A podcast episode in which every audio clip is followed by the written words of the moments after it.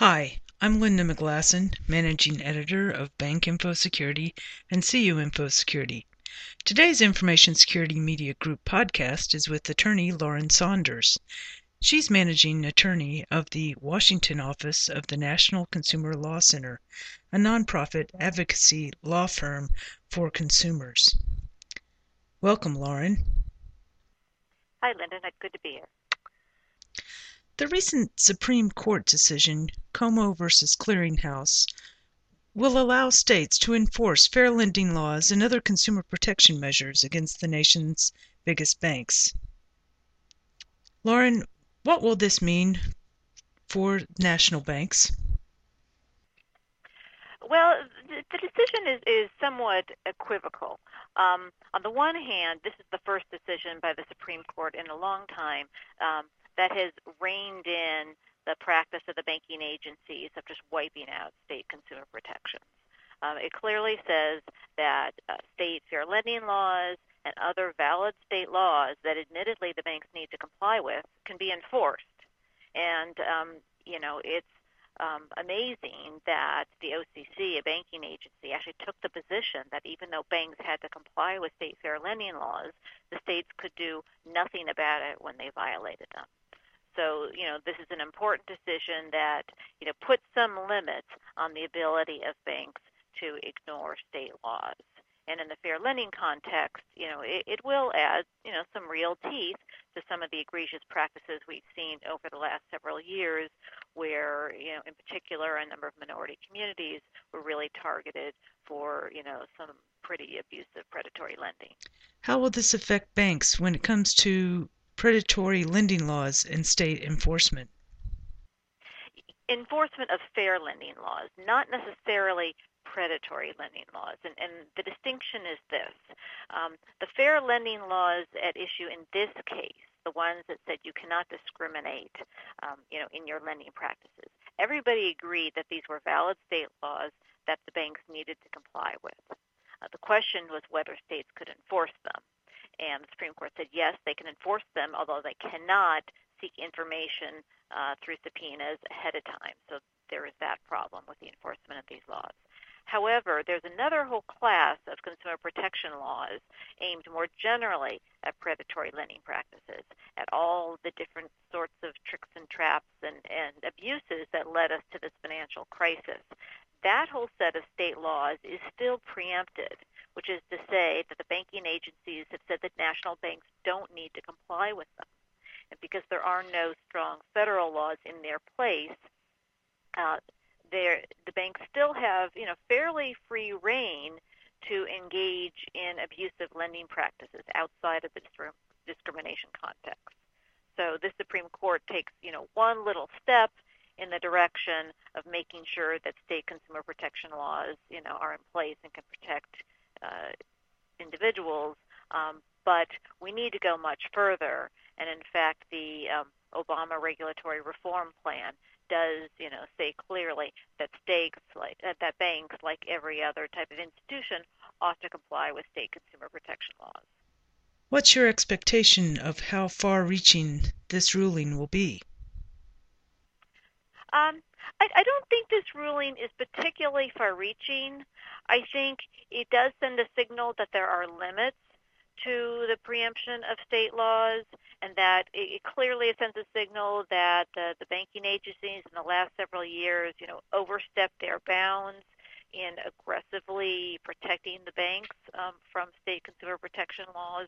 Uh, but the real action is going to be in Congress.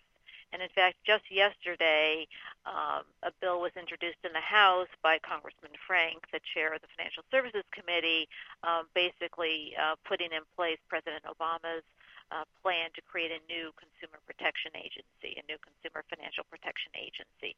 This would take away from the banking agencies the consumer protection function, which has led in the past years to really, you know, anti-consumer protection function. Will the new Consumer Financial Protection Agency also help change bad behavior by financial institutions? Uh, that is the goal of it. Yes, is is to you know more proactively look at the effect of, of practices on individuals and try to prevent some of these really abusive predatory lending practices that have led us into this crisis. So, you know, this new agency will be both issuing its own rules uh, about what are appropriate lending practices and it also will you know allow states to go farther because not everything can happen in Washington and it's much more important for abusive practices to be stopped early on the ground before they spread and become a national problem. Some have described banks' lending practices as a black box. Will this ruling aid in making their practices more transparent? The Supreme Court ruling does not go very far in helping um, transparency in, in, lending practices. The significant um, impediment in this ruling is that it does not allow states to gather information from banks to try to find out whether violating state fair lending laws. Um, if a, a, violation is clear on its face, they can enforce it, but they can't do the more appropriate and prudent step of seeking information about, you know, exactly how the lending practices work, who is being targeted, what terms are being offered to different consumers, and without that information, you really can't come up with a, a determination of whether a practice is discriminatory or not.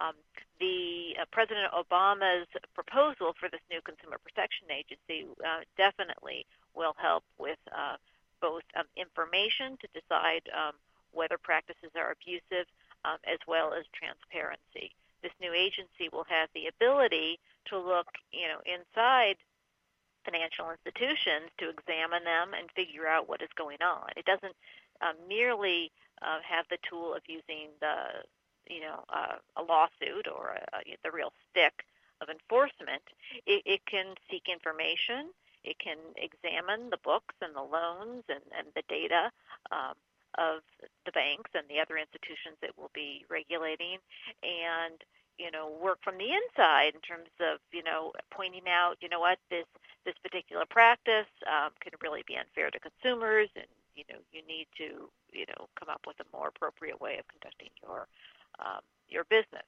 So it, it allows this agency to both do the more collegial supervisory um, supervision regulation that, that the banking agencies have traditionally done, as well as the um, you know the more aggressive enforcement actions when there are clear violations that need to be addressed. Lauren, one final question. What do you foresee as the regulatory atmosphere now on a federal and state level when it comes to consumer protections? Well, we're going to have a real debate.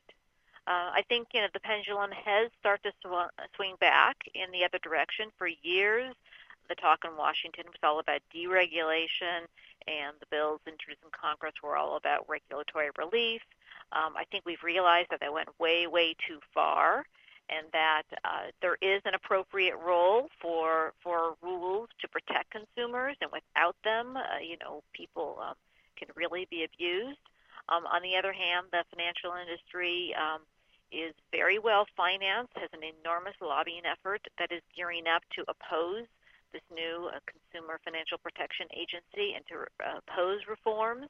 Those who benefited from the status quo and still don't seem to have learned the lesson of the financial crisis are mounting a, a an enormous effort to stop reforms. And so we're going to have a real debate uh, in Washington about what direction this country goes in, in the next several years. Thanks, Lauren, for your excellent insights today. Until later, I'm Linda McGlasson for Information Security Media Group.